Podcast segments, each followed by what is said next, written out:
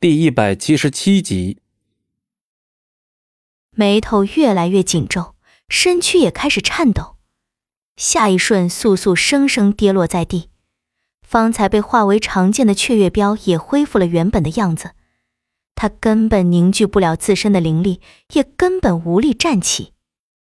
可他不甘心，不甘心就被困在这儿，不甘心护他的人一个个都离他而去。不甘心自己总要在知道他人的好意后就要失去那人。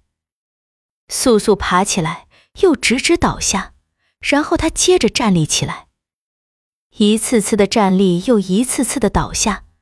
他早已无知无觉了，只是他必须要出去。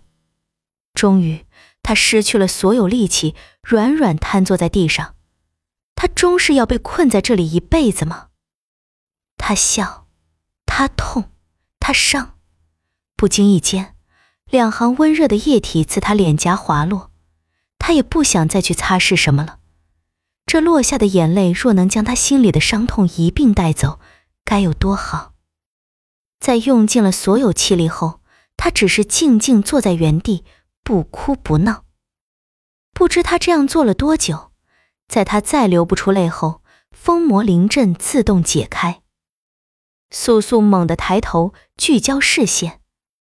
他简直不敢相信他眼前的一切，那个活生生在他面前的人是谁？风魔灵阵消失，眼前是一片清明静谧的景象，一切和谐的简直让他抓狂。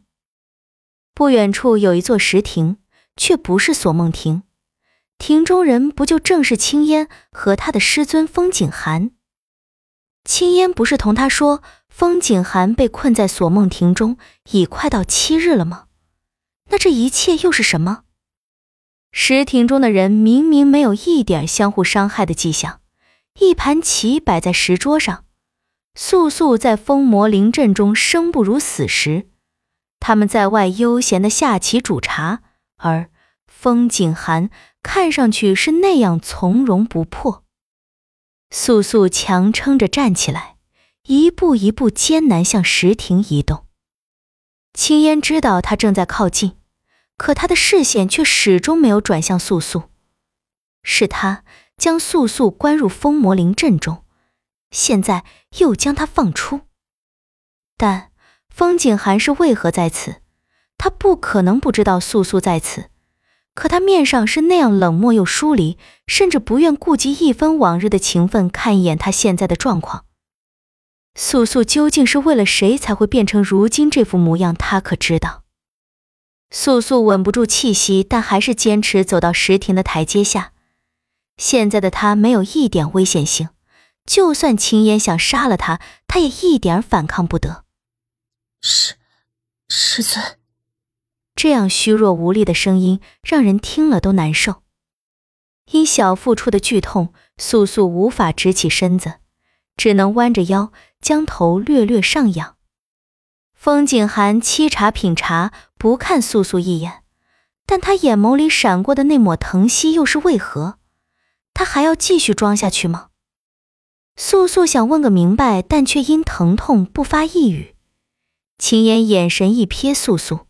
看他紧紧捂住小腹，似乎青烟的目的已经达到，淡淡开口：“为了你的师尊，你对自己狠，没想到你竟对腹中的孩儿也能下手。”青烟停住手上动作，直直看着素素：“你和那妖王的缘分，也该就此而止了。”风景寒神色微变。而台阶下的素素完全不知道青烟说的是什么意思，他腹中的孩子吗？他和龙当的孩子？素素眼前的一切都开始变得模糊，开口：“长老，你说什么？孩子？我腹中有孩子？”青烟一怔，但立马反应过来，原来素素还浑然不知，她腹中已有孩子。而就在他刚踏入西海之滨，青烟抚着他脸颊进行感应，就已感觉到素素体内还存在着另一个生命，有着和素素一样的半巫半妖之血，但这另一个生命的妖血是最正统的血脉。